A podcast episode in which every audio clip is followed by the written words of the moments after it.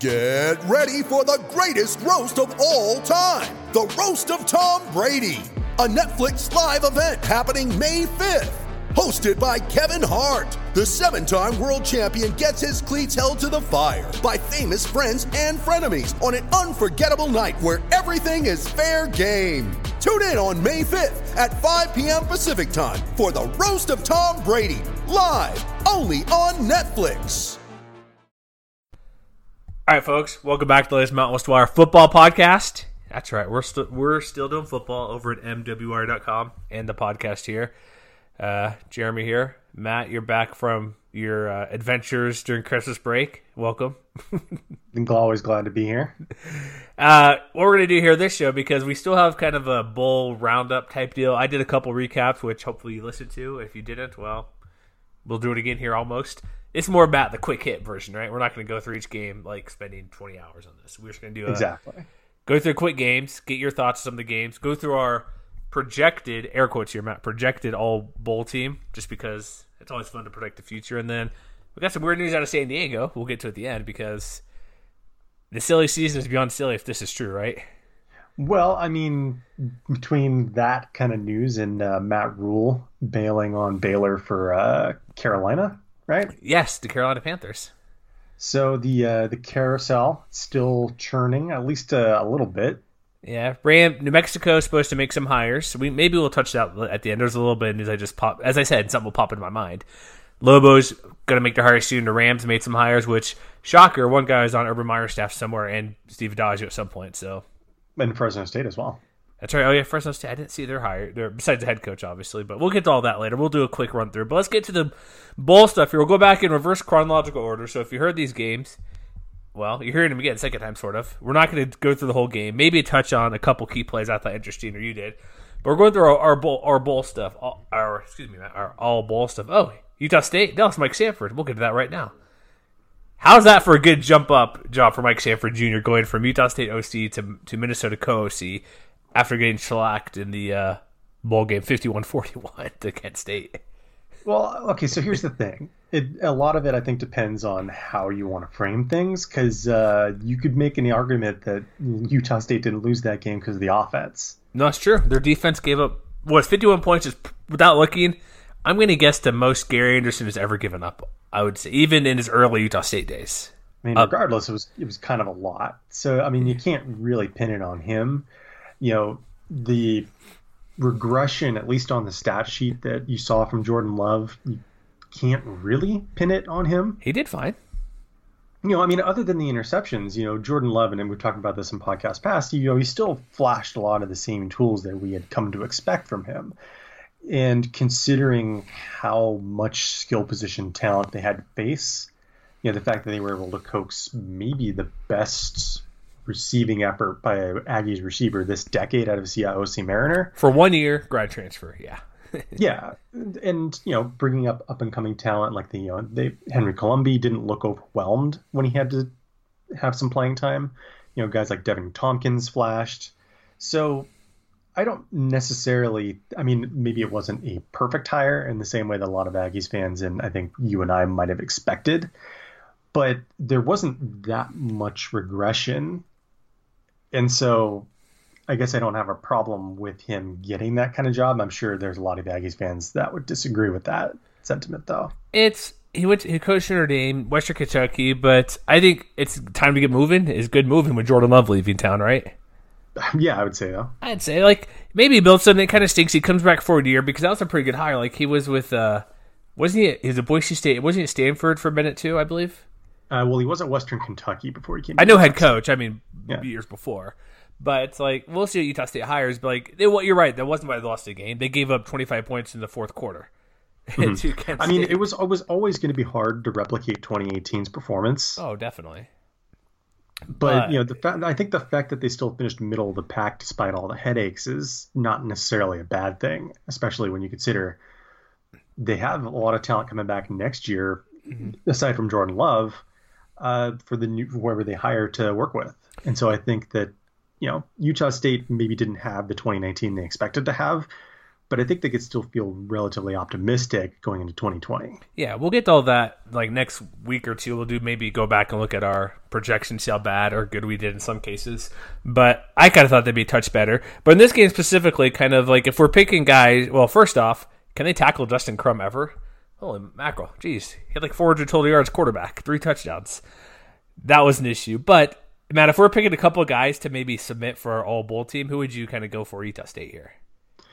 I mean, I think that, uh, you know, like I mentioned Deven Thompkins a minute ago, the fact that he kind of came out and looked very promising. Um, sorry, I'm trying to pull up the stat sheet right here. the uh, and, wide receiver, four for 51 in TD. Yeah, Nick Heninger had a couple of sacks to keep Utah State in the game. So, I mean, I think that there were some fine individual performances. They just maybe didn't get the result overall that they expected. With knowing the other bowl performances, would you nominate Jordan Love at all? he certainly looked a lot closer overall to I think the quarterback we expected him to be all season long. That wasn't 30 of 30 of 39, three touchdowns, 317 yards. So yeah, I, th- I think I'd definitely put him in the conversation. Okay. Maybe. So he's a but, I, th- but I think that quarterback spot is reserved for someone else we'll get to in a minute. There are two guys it's reserved for, I think, possibly. Um, okay. I go with obviously Siaosi Mariner, very mm-hmm. easy what he did. Uh, I look at Nick Heninger for all the sacks he had. I guess go to Dominik Eberle, couple field goals mm-hmm. pretty well. He he missed none. Also, maybe I guess for the sheer volume, Troy Left, Lefeged Jr. was all over the place with 14 tackles. Yeah, um, that's probably about it. I'd guess. Like maybe maybe a running back, but I think there's other running backs that did better. Like Gerold Bright, which is good to see. He came in and played extremely well because Jaylen Warren still did nothing. But Gerold Bright, he will be back next year, I believe. Right, one of those two is gone. I forget which one. It's uh, let me double check here. Uh, no, it'll be Jaylen Warren back, but Gerold Bright maybe, but I think there's other running backs that did better. Mm-hmm. So I guess I will go with those three guys. Now I'm keeping the list here, Matt. I'm typing as we go, just so I won't have to come back and re- make my own list at the end and say it's just me who did this. But That's uh, a good call. That, that is a very good call. That's what I need to learn how to take notes sometimes. but okay, so when we go to the uh, let's go to the next game here. That's fine. They are seven to five. We'll, we'll do our bigger season recap later. All like I said before. Next game, it's the uh, where was this San Diego State team all year? About 48 11 over Central Michigan. This is the team we wanted all year, right? This was the best possible version of the Aztecs. Yeah. And I think that, you know, even though they're going to be missing a couple of key pieces, uh, especially on the defensive side of the ball, mm-hmm. yeah, I mean, I mean, if you're looking at the rest of the Mountain West right now, you've yikes, you know what I mean? They won 10 games and nobody talks about them at all. Well, it's because they won 10 games in like the blandest way possible until blowing out Central Michigan the way that they did because it's not like the Chippewas were a pushover. I think we all expected it to be a very hotly contested game one way or the other. But, you know, the guys up front we, we I feel like we've talked about in a lot of preview podcasts, you know, Cam Thomas, you know, and those guys up front, they balled out.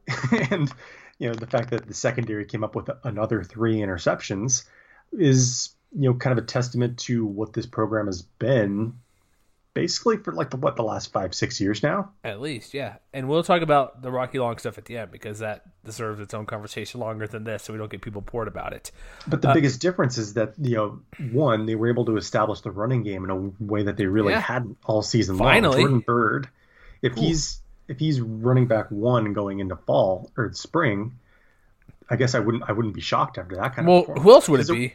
There's nobody else. Because Chase it Jasmin. Just it could be Chase. I mean, because Chase Jasmin had you know a fairly decent yeah. performance, ten yeah. for fifty one and a touchdown. Yeah. But it wasn't just that it was like one big play and then a whole lot of nothing. Like if you take out the 56 yard run that Byrd had, he still averaged five yards a carry on his other 16 carries. Mm-hmm. That is what we were accustomed to seeing in years past. And if they can get back to doing that more consistently next fall, you know, considering they also have nearly everybody coming back at wide receiver, including someone like Jesse Matthews, who had 111 yards and two touchdowns, his first two touchdowns of the season. Side note: Where's number 45 and a wide receiver? Only at San Diego State, right? Is he masquerading as a fullback? But you know, I, it makes me think about what I thought this team would be this year. I, I thought that the, the offense would limit what the defense was able to do, but in this case, everything came together against a really good opponent. And so, you know, if they can do that more often next year, you know they've played with fire in the last couple seasons, just having to win or lose games by one score. If they can have more convincing victories, they can finally get to that.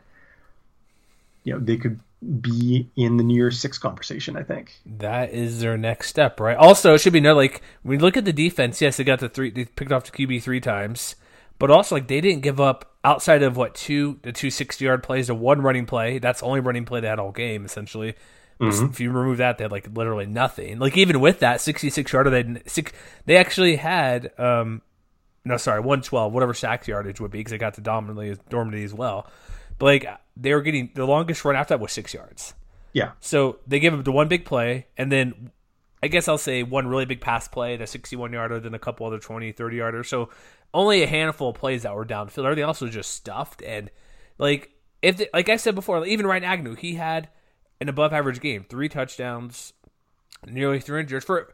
I don't. I hate qualifying for an Aztec quarterback, but this is kind of what they'd want to be like a slightly above average. Like completion percentage was just was good enough, 18 and 31, had the one pick, three TDs. Like if your stat line was somewhere in this range for Agnew, and then you also have the running game and the defense. I said it for years. If they get above average passing game, just be fifth in the Mountain West or fourth, they would dominate the conference. Like they would be beating everybody with not much trouble because defense shuts, everybody down. They they can't stop the running game if it's only whoever's running the ball. If the quarterback can make plays, you can't. Defense can't just hone in on one thing when they know their quarterback isn't great. If like if again if he's above average, this team like they have a new quarterback next year, probably the USC transfer coming in. But I said it forever. If not that they'll beat teams by 40, 40 points or thirty seven points in this case, but if they have a quarterback that's number fourth in the conference and can throw for give me 250 and two TDs a game, just about like if you have asked a quarterback that completes maybe 30 touchdowns, that'd be amazing. Even 25 touchdowns would be good. Two a game. Is that too much to ask I for? they'd build a statue of the quarterback who threw for 20, 30 touchdowns at San Diego State. I, I should look up what their not Ryan Lindley years, but like honestly, like is 24 touchdowns too much to ask for Aztec quarterback? I don't think so. Like if you're sitting at 24, let me take a quick look what that would be in the Mountain West this year. Maybe I'm shooting too high. Okay, that would be second. Like, give me um, one and a half a game. So that's what 18 touchdowns. Yeah, I think so. Give me 18 touchdowns because when we look at Agnew, he ended up with 14. So you give me a couple more touchdowns, like two two thirty a game, like that's, and they still don't turn the ball over. They would be really really good. Like they already are really good, but I mean, like you mentioned, next level into your sixth level, they would be there if they had a quarterback that's uh, above average. I would say because Agnew played pretty well this game. Yeah, the last time they had 25 touchdowns Ryan as a team Lindley. in the season was uh, 2010. Right, Ryan Lindley slinging the ball. Yeah, I, I believe I so. Okay, so maybe 25 was a bit high, but give me one and a half a game. So if we look at our nominations, obviously Jordan Byrd, right? Mm-hmm. I put in defense. Defense interesting. They had the three picks, but I went to a lot of different people. I would go with uh, Kyahva Tezino as one of those guys. I would put on. Oh, definitely, definitely yeah. for yeah, three t- only three tackles. We also had a, sack, a half a sack, a couple TFLs, pass breakup, and a pick. Like defense, I don't know anybody else I'd put on there really, just because it's so spread out everywhere. Because mm-hmm. everybody was so good, right? I mean, you could just free up a spot for Tariq Thompson and Luq Barcoo, the other two guys who had the interception. Maybe Darren Hall as well. He did pretty well. Oh, yeah. I guess Darren Hall had the TD, so that should count for a lot, right? Defensive yeah. touchdown. Mm-hmm. Okay, I'll make I'll make my list here. What's the next game? And I'll I'll type in what we got here, but you go continue for next game, which is uh Boise State, right? Sadly, we got to talk about the Vegas Bowl. Yeah. Sadly, hey, did, let me ask you this: Was this a worse performance than when you were alive in person USC Fresno Vegas game? Um, Yes, it was. This one was worse, or your your game was? No, worse? I mean at, at, least we scored double digit points against USC. Okay, wasn't USC game like you're down 21-0 like right away or something? Like a it pick six Derek Hall. We, we were never particularly close, but it wasn't as rough as this. So, let me ask you this in this game because I talked about myself. This is the most one of the more interesting bowl games. Bryan Harsin want none of the second guessing about him calling plays or quarterback. What was your thought about them rolling with Jaylon, uh, rolling, excuse me, rolling with Hank Bachmeier without having played for like six weeks? I mean, if you subscribe to the philosophy that you don't lose your starting job because of injury, then it makes sense that they would go back to Bachmeier because they knew that he was going to be 100% healthy with two weeks to recover after the championship game. But at the same time, if you subscribe to the hot hand philosophy, then there really wasn't a reason not to move away from Jaylon Henderson And then the fact that he came in and led a touchdown drive right away kind of makes you like it, you can't help but second guess a little bit. Like I don't, I guess I don't have a problem with it. It was just one of those decisions that, given the way the game played out, it just didn't work. Let me ask you this, because Bryan Harsin said specifically, Bachmeier's been healthy for weeks.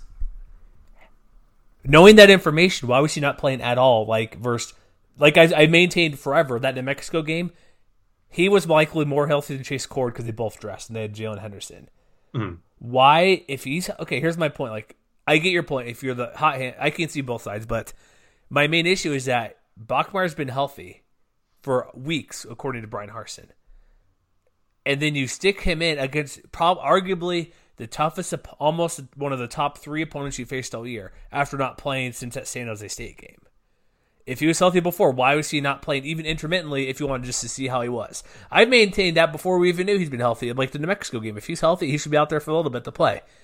If he was healthy, shouldn't he have been playing at some point instead of just throwing him into the one game after not playing for six weeks? If he's ready, if he's been ready to go, I mean, I don't, I don't necessarily think so. Just because you don't necessarily want to be wishy-washy at the most important position. Like if you want to, if you have a guy that you're comfortable with, like you want to be able to stick with that guy until you come to a juncture where you can make that kind of decision. Where, you know, again, you had two weeks between the championship game and this bowl game to really see how both guys performed. And if the plan all along was to go back to Bachmeier anyway at some point.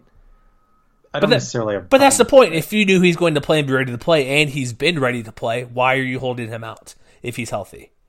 That's my point. Like, if you know he's going to play against Washington, stick him in some game before, at least. Like, again, at the Hawaii, not Hawaii, but the Hawaii game was was a final score 31-10.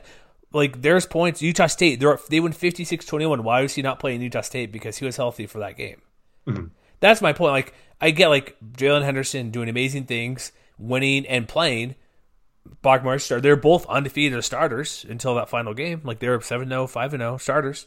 Like when they play the game. This year, or 7 I get- I get what you're saying. But that's my point. But also, my bigger point is Bryan Harsin getting all pissy when asked about it. It's like that's a legitimate question to ask. Like if he's been healthy, why was he not played at all before? And his answer was a non-answer. He's like, I don't have to tell you that. It's my decision. I'm like, well, then make better decisions. And if you need to, you, you need to back up your decision when it doesn't go well. You can't just be glowing about it when it goes well, but when something doesn't go well, to give, well, it's my decision. That's it. I mean, I don't. I, I kind of look at it as being similar to when a team is really aggressive on fourth downs. Mm-hmm. You know, just because it doesn't work out doesn't mean it was the wrong decision. I think in this case, it was a situation where, considering you know how well they both played in the time that they were the starting quarterback, there really wasn't a wrong decision.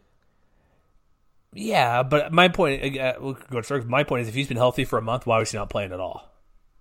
And if he's and if he's going, and if you know he's going to be a starter, I don't know. Maybe he didn't know he's going to be a starter, but he said he was healthy for weeks.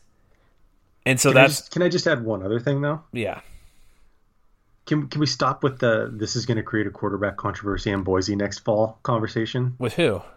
with Bachmeier and I don't know Chase Cord. Chase Cord was garbage this year. Come on, give me a break. He was terrible. I'm just saying there were there were writers out there who were saying, "Oh, this is going to cause a quarterback controversy because Bachmeier didn't play well in the bowl game." Well, yeah, Washington's got a really good defense. Yeah. like let's not draw too many conclusions from a one game sample. Had Jaylon Henderson been returning, I would maybe give a little credence to that. Maybe. But I mean, not. if if Bachmeier had been wildly inconsistent all year long, then yeah, maybe. yeah. But he was one of the best freshman quarterbacks in the com- in the conference that you know we've seen since Brett Rypien. I don't know the last time Boise State ran a freshman quarterback out there. It's yeah, that's a silly conversation to have. I don't want to. I don't want to have it. No, we're not. And he, uh, you're right. He played well. It wasn't. It wasn't like a New Mexico situation or, or even Hawaii where they have two good quarterbacks keep flipping around. Mm-hmm. I, just, I just go back to first off, Harsin being trying to be arrogant and being clearly outcoached, not classed in this game by Miles. Like r- doing like the running game was garbage. It did nothing. They couldn't stop anything It's a good Washington defense. It couldn't score, and then it makes him look bad too. Like the reason it comes up to like the legitimate question about who should start when, like you said, when you bring Henderson, he scores on his first drive. Yes, they had the fourth down trick. Play, the uh, who was it? CT Thomas had the one play on fourth down to get the first down. That's huge. But you also had is Henderson leading the way. It's I, I just don't. And then the Zak Hill thing about him leaving to be the OC. Um, where'd he go? Um, Zak Hill to Arizona State. Arizona State. I was trying to think where he was at, but it's like he, he got pissy about ask about play calling type stuff when in the initial press release when Zak Hill was promoted, he's the play caller, and so like I hate coaches. Like I get coaches want to be secretive, but the season's over, and when he gets mad when he, when he clearly had his worst, this is probably his worst coaching game ever as a head coach. Going even go Arkansas State, he was great. Like as a head coach, this is his worst loss. This is the Boise State's worst loss in the bowl game ever. Ever they've been in the bowl game forever, forever, every year. They don't lose bowl games, or they don't lose this badly. I mean, the other thing, I and he needs to that... own up for it too. It's like he needs to give better answers, and well, it's just my decision. It's like take it on yourself, but you can't just say you screwed up. It's like come on. I mean, focusing on one decision though, kind of it, it masks the fact that this was more of a what could go wrong went wrong situation. You know, we they had been one of the better third down teams in the in the conference all season long, and then in this game, you know, when early on when they were setting themselves up to, to move the chains, you know, they had a couple of early, you know, third and ones, and they had no problem converting it. But if you look at the third down charts, you know, third and 12, third and 12, third and 11, third and 11. So they were putting themselves behind the eight ball a lot more than we've been accustomed to seeing. And, well, does it go back to the quarterback who hasn't played in six weeks, not being ready to play? I mean, I don't think so. Or a new not, offensive not coordinator entirely. calling plays? I don't think so. I, I I think it does. If he hasn't played in six weeks, would you be prime conditioning for stepping away from something for so long? I mean, I'm just saying that they were putting themselves in situations that they hadn't really done consistently, you know, throughout right. the season. It was just an, it was an off week, and I don't think you can pin it on any one thing. Like the defense didn't play particularly well either, other than Chase Atada.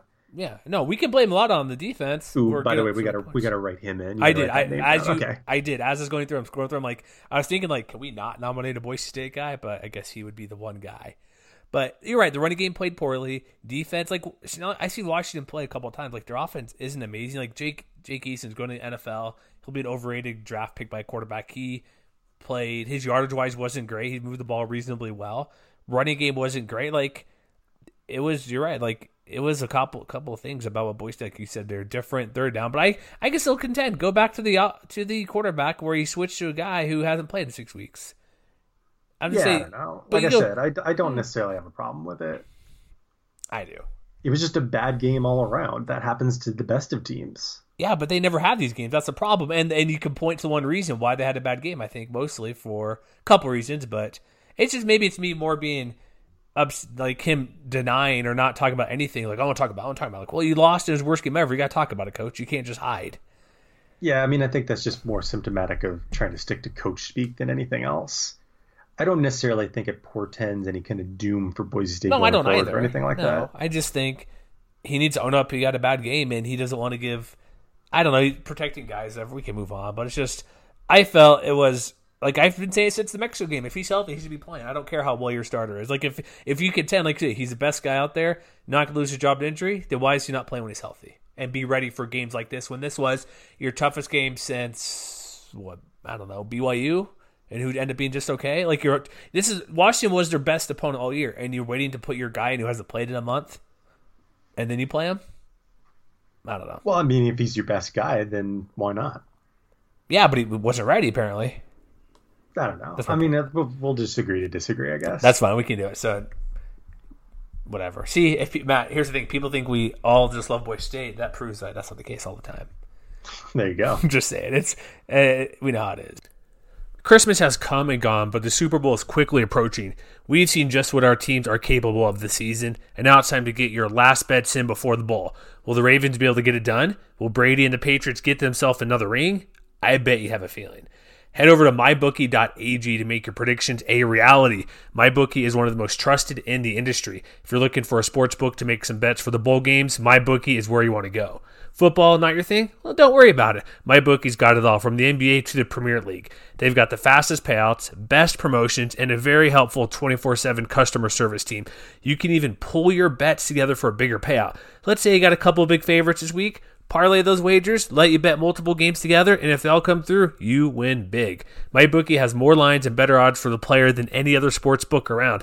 If you join right now, MyBookie will match your deposit halfway, all the way up to $1,000. That means if you deposit $2,000, you'll get an extra 1,000 in free money to play with. All you have to do is use our promo code Mountain West to activate that offer. Once again, that's promo code Mountain West to get your extra cash from MyBookie. Bet, win, get paid. Let's go to the Christmas Eve game. It's back. Uh, Matt, how much of this Christmas Eve game did you watch? Hawaii versus BYU? I watched pretty much all of it. How many more cameras could this game have used? At least one if you're a BYU fan. Exactly. I talk about that. I'm like, I guess maybe two. The field goal as well, possibly. This was a wild game where the first half was amazing. Second half, oh boy, do you have a tough time staying up in that second half, Matt? Defensive struggle. Yeah, I don't say good defense because it wasn't good defense. you mean offensive struggle?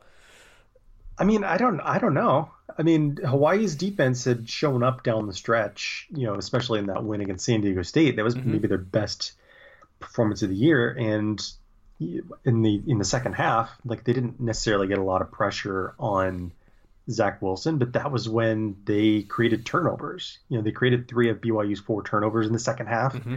They improved the yards per play from seven to five point five, and you know that's a credit to them because especially with the offense really struggling to move the ball in the second half at the same time, they needed that.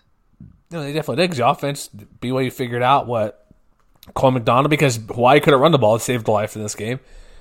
They ended up with uh, one. surprising. Or sorry, two total yards, not including sack yardages. Well, they also gave up. I think part of it was they, they not that they gave up, but they realized early on Cole McDonald could just shred the secondary, and he did with nearly 500 record, yards. Right? What was that? It was a Mountain West record for a bowl game. Uh, 493. I don't know. That I believe that it was. Sounds about right. It'd be tough to beat that, right? 500 yards. Mm-hmm. And so like he shredded like they didn't need to run, but the second half they probably could have used the run the, the running game because they got the like you mentioned they got the turnovers, they stopped BYU, uh, they got the fumble, they, there's a missed field goal in each team. Like they made this, they made itself like the interception to end the game, which is a pretty big deal as well. So yeah, it wasn't necessarily like the most ideal way to try and burn the clock because you know they had what four straight, excuse me, no, actually five straight drives after halftime where three and out. yeah, well, it wasn't. Yeah, it was three and yeah. out, but also they were like thirty seconds. You know, minute forty-two, minute forty-two. So it got a little dicey, especially since BYU was able to claw their way back into it in the mm-hmm. second half. But credit for them being able to put it together. Uh, with one last touchdown drive in the fourth quarter. They did. They picked up Zach Wilson twice. Uh, the touch I'm referring to was where Zach Wilson dives over the top. Here's the thing: without the extra, all you need is a free. Because it's like if you watch a Cheese Bowl, they're shooting the ball up the center, like the camera mm-hmm. up the center. The guy, you can see, you can count the laces, you count the pores in the football at some point, how close they're getting. And so, had they had the thing of that touchdown, had it or non-touch, I guess fumble, what the official call was, had it been a call to touchdown, whatever the call was, you couldn't reverse it because there's no way to tell what happened. Mm-hmm. Had it been a touchdown, it would say a touchdown. Had it been a like it was uh, no touchdown call, there was no way. But like, how do they not have that camera in this game? It's an old stadium. It's a pylon camera. I'm I'm just saying. I don't know. I so am I. I'm like, if you're, hey ESPN, if you want to be taken seriously for college football, get a get a camera. but that. also BYU don't give the ball away four times if you want to win this game. There's that too as well. Don't, I, yeah. don't miss a makeable field goal. Yeah, which was they missed one or two. They missed the one. The one that was pretty close too. Everybody was everybody was screaming about that too. I was like, no, dude, you missed it. It looked like he missed it, but it was close enough where it was uh it was close but not as close. Not as like you could tell that was the miss. The touchdown, I could not tell either way. Like mm. like I said, if the call would have been touchdown, I'd have been fine with it. Not touchdown, fine with it as well because there was no way to. It was too hard to tell because he was diving in the air with the ball. You couldn't see if it was on the white white line there. Mm-hmm. But Hawaii ten and five, only the third team ever in FBS to go ten and five, which is hard to do. That's a very Hawaii thing to do, right? yeah, they get the extra game at home or extra home extra game because they're in the Hawaii, and then conference title game. So is Cole McDonald our one guy? Is he is he our quarterback number one, or do we need? He's got to be the number. He's got to be number one. Let's be real. We haven't when talked about Levi Williams record, yet. You have to be in the first team. We have not talked about Levi Williams yet. When you set a conference record, you got to be QB okay. one. I, am I'm, I'm I'm probably leaning that way. Um, okay. Wide receiver. Okay, also wide receiver wise, it's funny how Hawaii has like a million receivers, and when Cedric Byrd doesn't play well because of his back injury, let's just go to JoJo Ward. Let's go to Jared Smart. Let's go to Jason Matthew Sharsh and have like, and then Nick Mardner Who the heck is that guy? Two for 62, 31 touchdowns, a freshman. He's got next. You're right because they're losing a couple guys. So who's your who's our pick for this Hawaii team? It's Cole McDonald, JoJo Ward, Jared Smart, right? Yeah. Okay, Oaks. I didn't write JoJo Ward. Who else would be on there? Would you put the freshman on there? Uh, I would give him a look, but I think you'd also have to look at the defensive side of the ball at someone like Khoury Bethley. Okay, what did he end up doing? Two interceptions That's right. I was making and, sure. a, and a tackle for loss. see, I was typing, didn't see, so I was wondering what it was. Two pick. Okay, so anybody else? Would you uh, put in uh, Khoury Bethley possibly? Well, that's what I said. Oh, oh, I thought you said somebody else completely. Never mind. I might have said Bentley, and I was thinking Bentley. Oh, maybe I just misheard. It is Bethley, so okay, him. I Paul. I was looking at some. Like I said, I was doing something else, and this game was like a month ago. It seems like. So, anybody else, or just those two guys? Uh, that's Or all I can think of for right now. Or Yeah. four guys. Let's just say no running back ever. how do they rush that bad? Like, how is that possible? BYU stood him up. Okay, so you're giving BYU defense credit there. I see. Yeah, a little bit of credit. No, it's fine. they did. I mean, when you force a team to be one dimensional like that, yeah, you have to give the defense credit. True. That's got to stop a guy passing the ball, but that's a, also um only one pass attempt by Chevan Cordeiro, which makes sense, right? It didn't make sense that they brought him in. That's and my I'm glad they didn't keep him in there. It makes sense. He had one pass. Like in general, that he had one pass makes sense, but that he got in this game does not make sense. If we're looking for running backs for the all for the all bowl team, though, we can go to the next game. All right. Ooh, I saw you tweeting on this game. Air Force 31, Washington State 21. Kadin Remsberg. Doesn't, Turned out almost exactly like like I expected it to. how'd you like that first drive I told you about when you finally tuned into the game? That was a very Air Force drive, and I respected the hell out of it. defense. I, I'm, I'm surprised. I wish Mike. I wish they would have stopped at Washington State again. 'cause how great would have been have they had to back to back defensive stands inside the five yard line and then run run them down for touchdowns, like two drives over 90 plus yards. Back We're that back. close. Yeah, they 20 plays, 98 yards. It went over spanned two quarters, 12 23. And the crazy thing is, like Donald Hammond had an off night. Yeah, his His passing four- was four awful. 12, too. One interception, 30 yards. But, you know, he was this close to hitting at least two or three different deep shots. And, Yeah, you know, it could have changed the dynamic of the game, you know, heavily in Air Force's favor if they had been able to connect on those passes like they had been most of the year. But it's a credit to the strength of what this team does that they were able to exploit something that Washington State didn't do very well, which was defend the run. And it's interesting too. Not interesting, but I guess the we know Washington State's known for Mike Leach throwing the ball, but like the Air Force defense made plays they needed to. Mm-hmm. Like that first drive, they had the stop there to get them to uh, the ninety what ninety yard drive. They no interceptions, but like the running game, not that you expect Washington State to run the ball all that well, but if they kind of pulled a Hawaii with only fifteen total rushing yards and they only ran it eight times, and like part of it too is the time possession where it was what forty seven, I think it was forty three to seventeen. But they also Washington State three of nine on third down. They Washington State went for it five times on fourth down, only got it twice, and so they made stops. And that's another one of those things that makes all the difference. yeah, like turn it almost was almost missed one more because they went they scored their wasn't the Washington State second touchdown on fourth down, I believe. Yeah. Yeah, fourth and goal at the two. Exact same scenario. They could have had another ch- chance, and they fumble the ball. They force a fumble there, and Washington State did, or Air Force did against Washington State, but they were doing everything they could do, like turnover and downs multiple times. Like they wanted the end of the game, whatever. They're down ten, not a matter. But they had technically three turnover on downs, which is technically a turnover. Really, two if you don't count the first one. And uh, they that was the difference in the game. The defense stopped Washington State despite them having for a uh, 351's probably just average for them, I guess. Anthony Gordon. Well, and that was another one of those things where they had to do a lot of late rallying just to get there. In the Mm-hmm. you know in the in the first half of the game, they only had 150 yards. Yeah, it's all second half passing. and they did most of the damage, especially in the four, especially in the oh, I think it was what the third quarter, fourth quarter, I forget which. They did well. They moved. They moved the ball. It, it was close to the end because Air Force only won, only won by ten. Yeah, it was kind of the inverse of Hawaii and BYU. Yeah, you had that second, second and third quarter had quite a bit, but also again defense only seven points in the second half for for Air Force allowed. Mm-hmm. And I thought it could be scary because Washington State got the ball back quickly, or not quickly, but they scored quickly at the end of the end of the first half, and then they almost scored again after Air Force interception. Like they were moving the ball downfield, and they got the the pick there. But it's a it's a good win. Air Force eleven and two. I was Yeah. correct on Air Force. Can I brag about that next time we do our predictions? You can pat yourself on the back. All along. yeah. Also, four teams with ten or more wins, Matt. It's pretty good. I think that's a record, wouldn't it be? No, because there were four teams in the Mountain Division like two or three years ago. Oh, okay. I thought four or tied a record. I'd say okay. Um, so who do we put on this list? Uh, Kadin Remsberg, right? Definitely. Taven Birdow, right? Mm-hmm. Touchdown, 108. Uh, we should mention Remsberg, 26 for 178 and a touchdown. Uh, season high in carries for any running back from Air Force. Oh, season high. It's also you mentioned too, like he's a guy who probably is as good as any running back in the conference, but doesn't get enough carries every game. Yeah. Um, no Donald Hammond, obvious, even though he did run the ball pretty well. Anybody on defense you want to nominate here? I mean, you could give credit to someone like Moses Fifita if you're looking for someone on the defensive line who had a sack, or Grant Donaldson who had the team's other sack. Okay, we will include them on the list there. So we'll see how it goes. Let me add those two guys real quick. So what's next game? We go to Wyoming. Is that what we got next?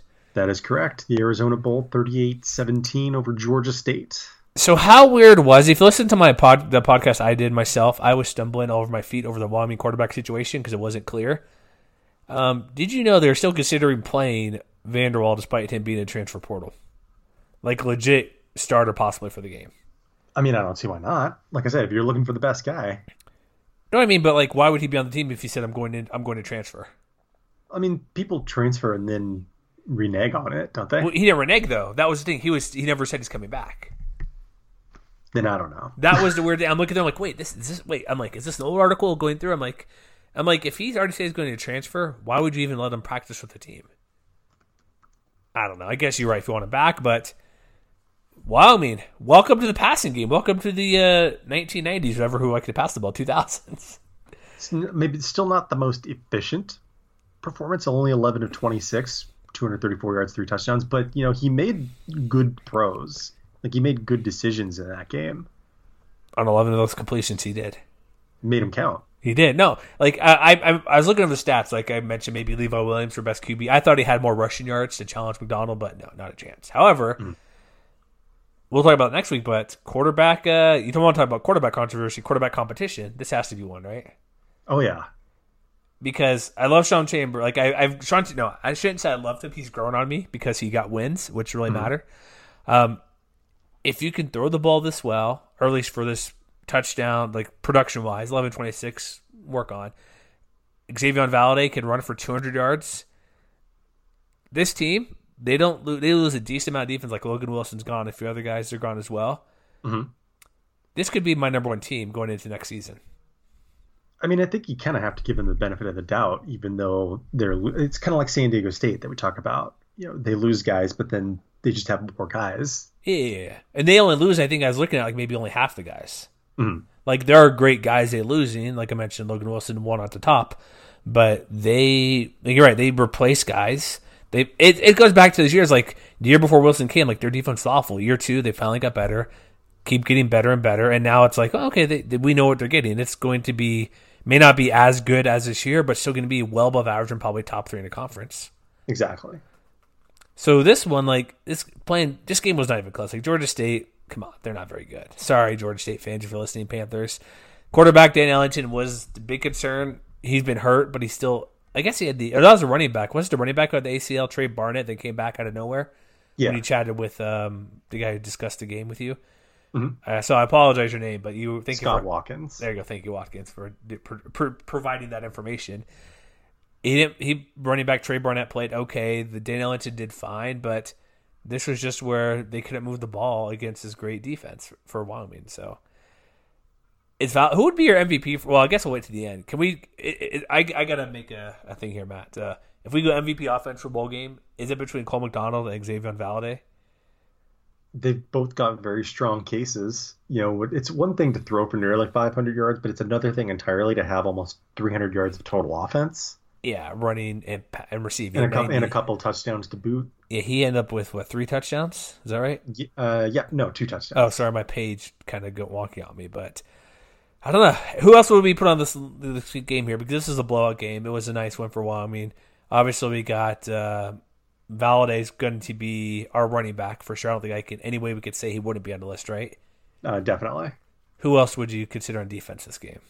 Ooh, that's tough. I mean, because it wasn't like any a lot of people stood out on the stat sheet. They only had three tackles for loss. Yeah. Um, you could maybe pencil in Alijah Halliburton. Yeah, eleven tackles. Who had the lone interception and, and a team high eleven tackles. Yeah, it's kind of like the almost like the Aztec game. A ton of guys did a little bit.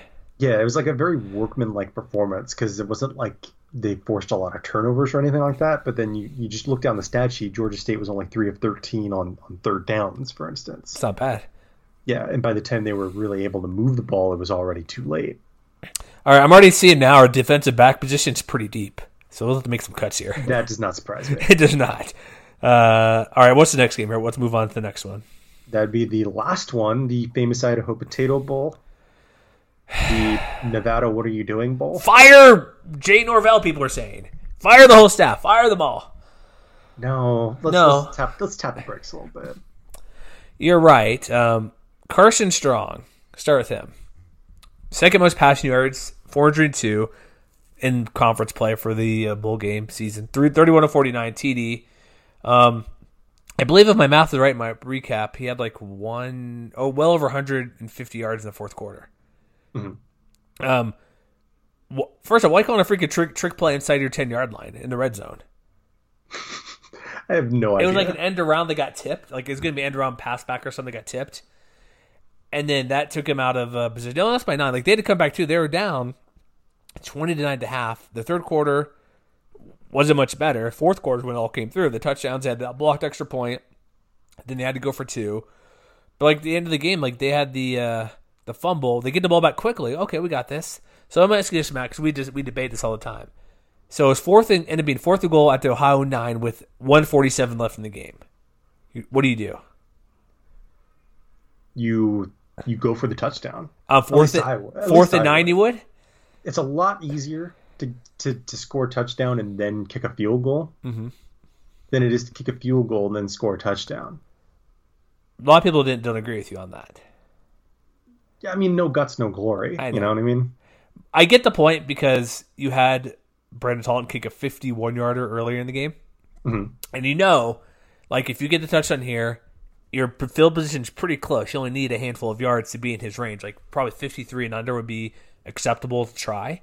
So I get the point there, but it's also fourth and 9 mm-hmm. It's like you take the give me points, but on uh, but clearly onside kicks not give me either. That's kind of the thing you do, and you'll need at least what kick the field goal or kick the extra, kick the field goal, get the ball back.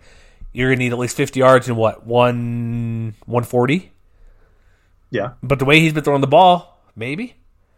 See, here's here's the thing, and I think this kind of speaks to something that really tells the story of Nevada's entire season. and this it. was something that I wrote about in my winners and losers column, so you can go read about it if you like. But you know, overall, in the red zone this year, Nevada was in the middle of the pack in the Mountain West as far as being able to turn red zone opportunities into points. One of the problems with this year's teams was that their touchdown percentage in the red zone was one of the worst in the country they only scored a touchdown roughly 45% of the time, which I think was like a bottom 10 figure. It's not good. So when you when you look at you know the, the fact that they played so many close games, I feel like that plays a factor in it.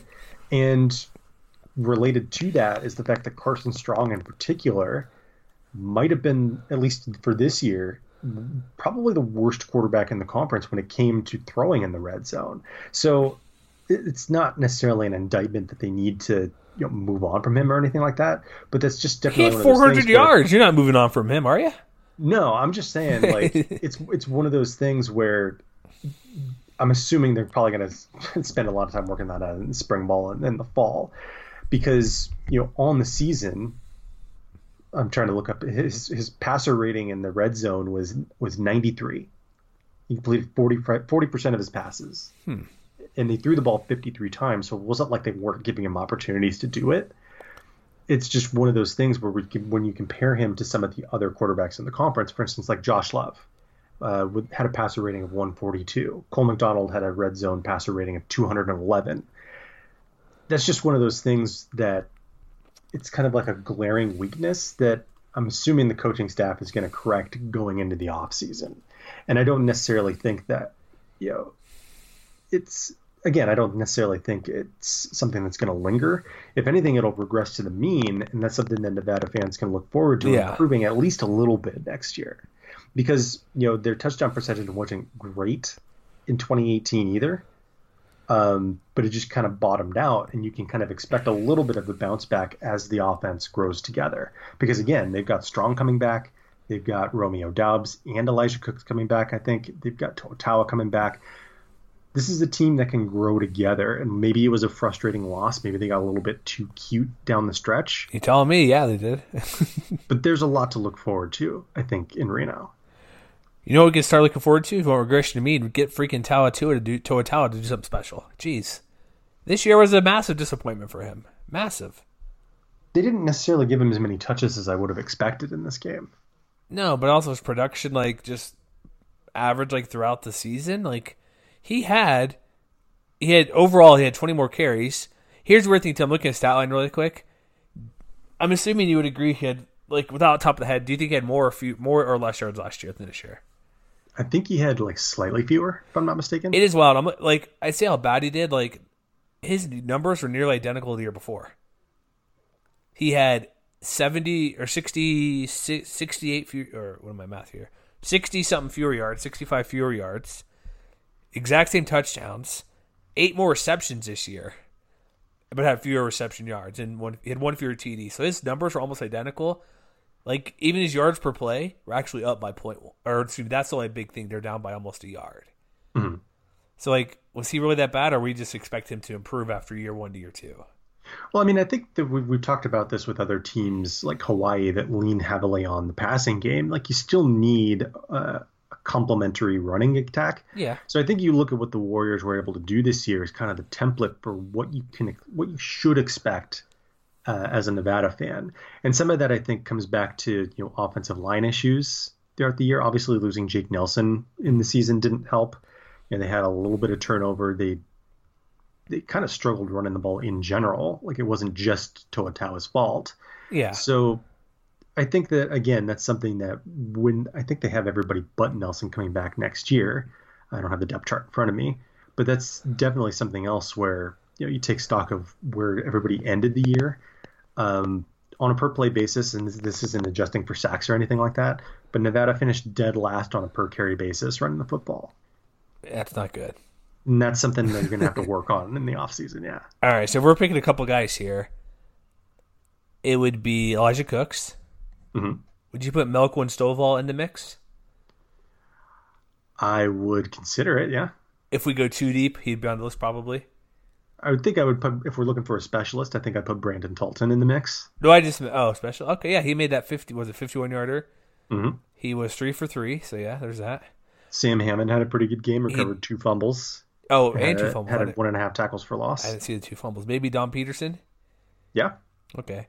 If we do two, if we do, I'll, I'll, I got a big, a good list here, but we'll kind of continue going on because there's looking right now. I got to go scour for some linebackers, Matt, because we have quarterback solidified, running back solidified. I'm going to say, um, wide receiver sort of, but there's a lot. D, defensive front is pretty good. DB, oh boy, that's some trouble there, just because too many. Um, who would we pick if we go for an offensive line? If we had to pick one, what would it be, or two? I guess would it be? For me, it'd be San Diego State and Wyoming. I mean, I think you'd also have to maybe put uh, Did Hawaii allow any sacks in their game?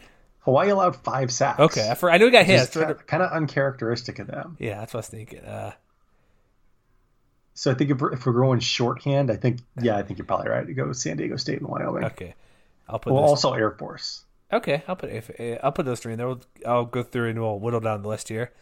All right, so we're done with the bowl season. So the season is uh, oh boy, it's over, Matt, but not for us. Only what what is it? 234 days at this point. And the people who say look at basketball, fine, we'll look at basketball, but it's not the same.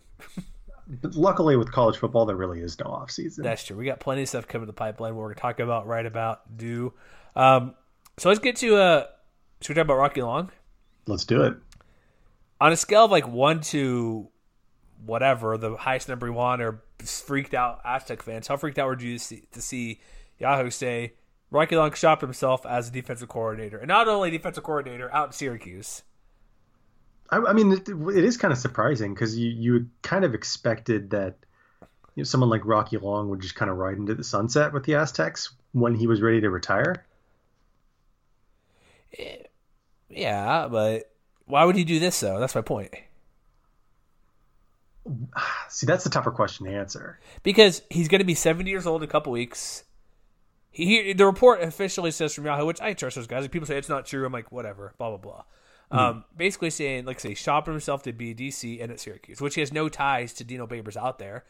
So it's like, okay, he's 70 years old. He doesn't want to do as much, but he likes to coach. He's like the guy who coached until he dies, essentially. What seems like once mm-hmm. he retires, he'll be a, a guy who in six months will pass away, just because nothing to do and he's older and he's not doing football. But if he, he probably thinks if he keeps coaching, he'll live forever. I don't know, but th- like does this this never happens? The team's good too. Why not step down and be the DC or just retire if this is the case at San Diego? Yeah, State? I mean it's it's not like a, a New Mexico situation where I don't think it's he's taken this program as far as it can go because I mean they're, they're, what they're building a new stadium. Yeah, and they've they're, won. they're ripping off ten wins a year. He's their most successful coach ever, right? That's not too hard to argue.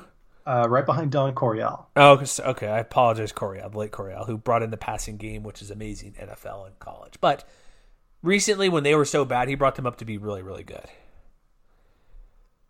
I mean, I think it's maybe just about the challenge, if anything.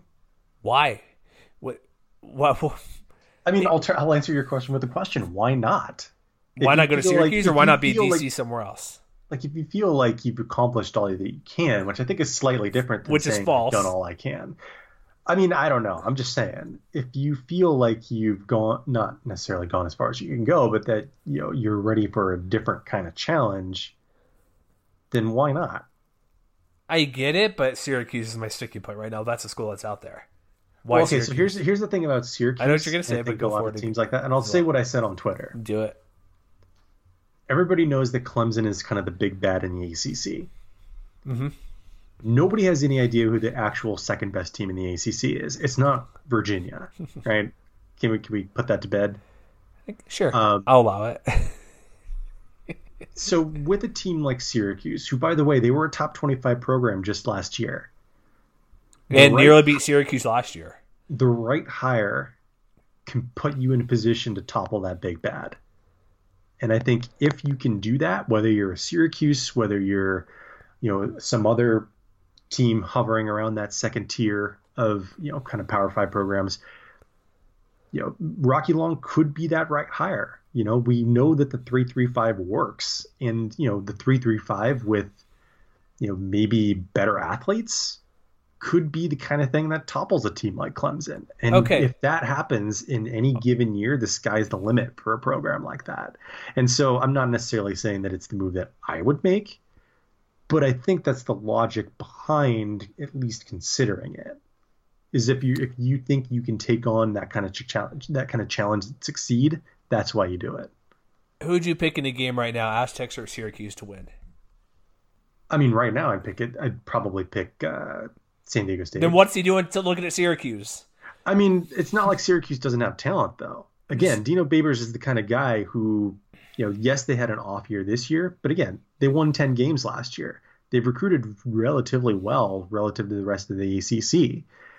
He's a guy that has built programs to last in the past at both Eastern and Illinois and Bowling Green. So there's nothing in the ACC that says that he can't do the same thing.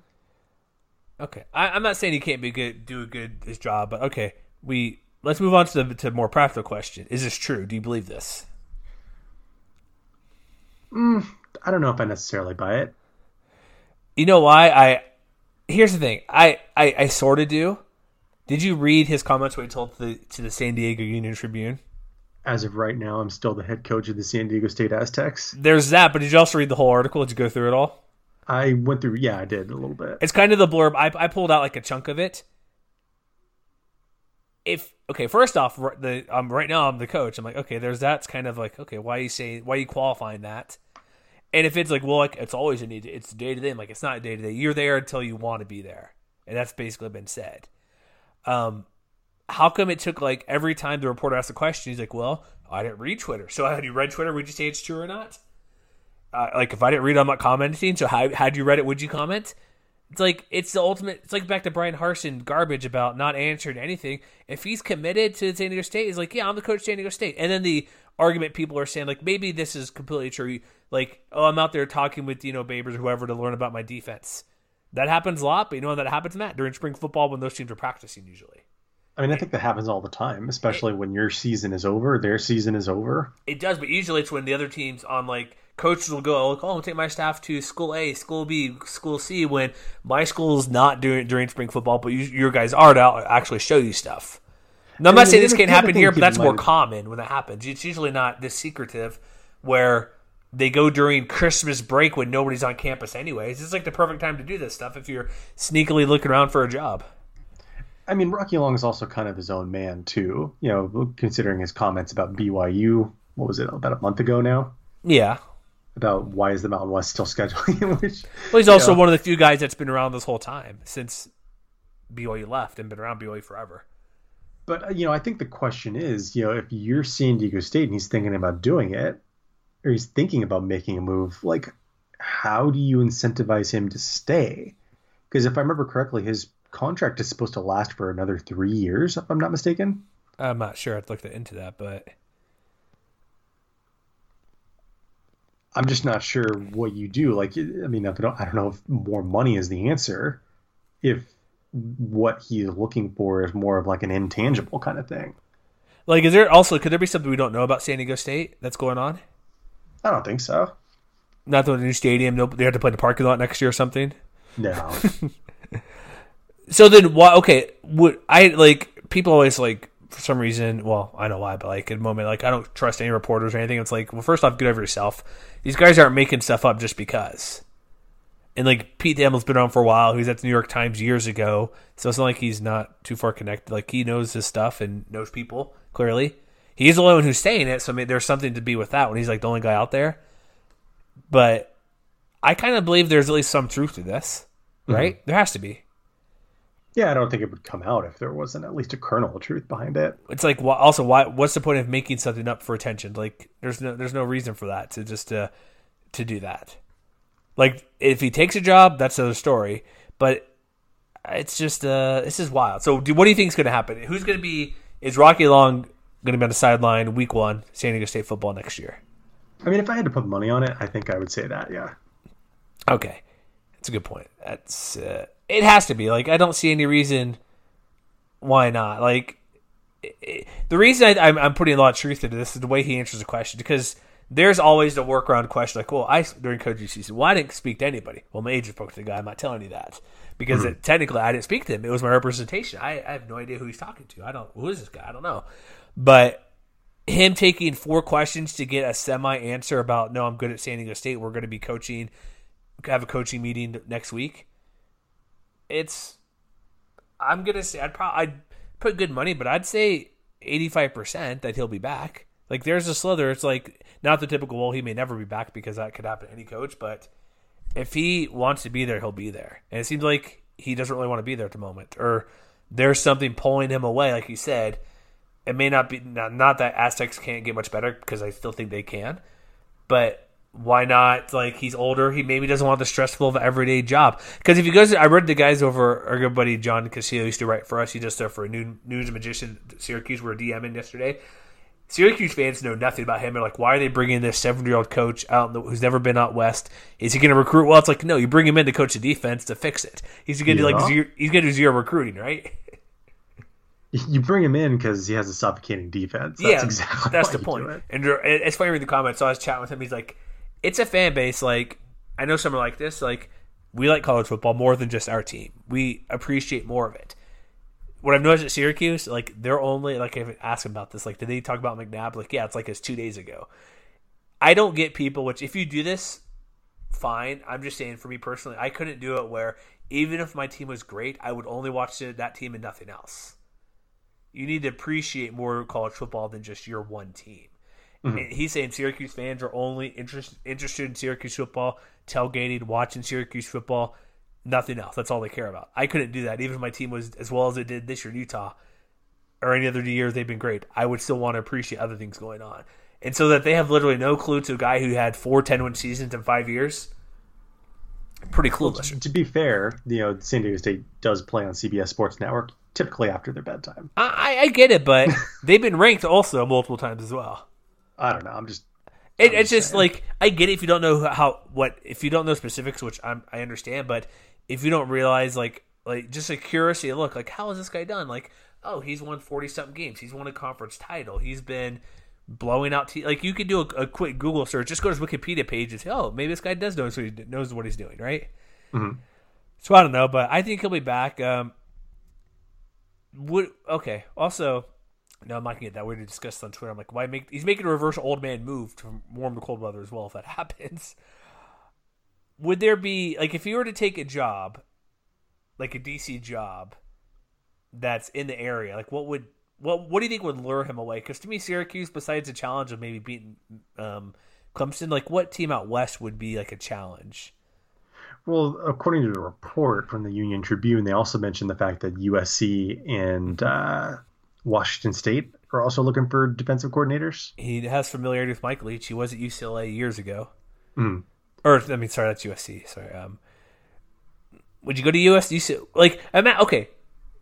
Go, Rocky Long and Mike Leach on the same staff. Could Washington State win the national title with that offense and Rocky Long's defense? They won what was it, ten games a couple years ago with Alex Grinch before he moved to Oklahoma. Yeah, Just maybe. I don't know. If if you wanted the okay, if you wanted the challenge, go to Washington State and try to win some games defensively. Now Mike Leach listen to you, right? I mean, I don't know if there's an answer to that question because ultimately the, the question that you have to resolve is like, what would he want to accomplish by leaving San Diego State? Is it trying to win a national championship? Then you go to USC, even though that's not going to happen anytime soon. I mean, if you go to USC, you're putting yourself right there in that conversation, though. Well, yeah. He'd be a huge improvement on Clancy Pendergast. Yeah, but going to next year, USC is not going to be the favorite to win the Pac-12 South with or without Rocky Long. You don't think so? It's going to be Utah again. I'm pretty ninety percent sure. I think if you, I think if Rocky Long went to USC, you'd have to have a conversation about that. No, you would. No, no, it'd be closer. I agree because but... it'd be it would be exactly like the Graham Harrell hire. Yeah, just just a shot in the arm.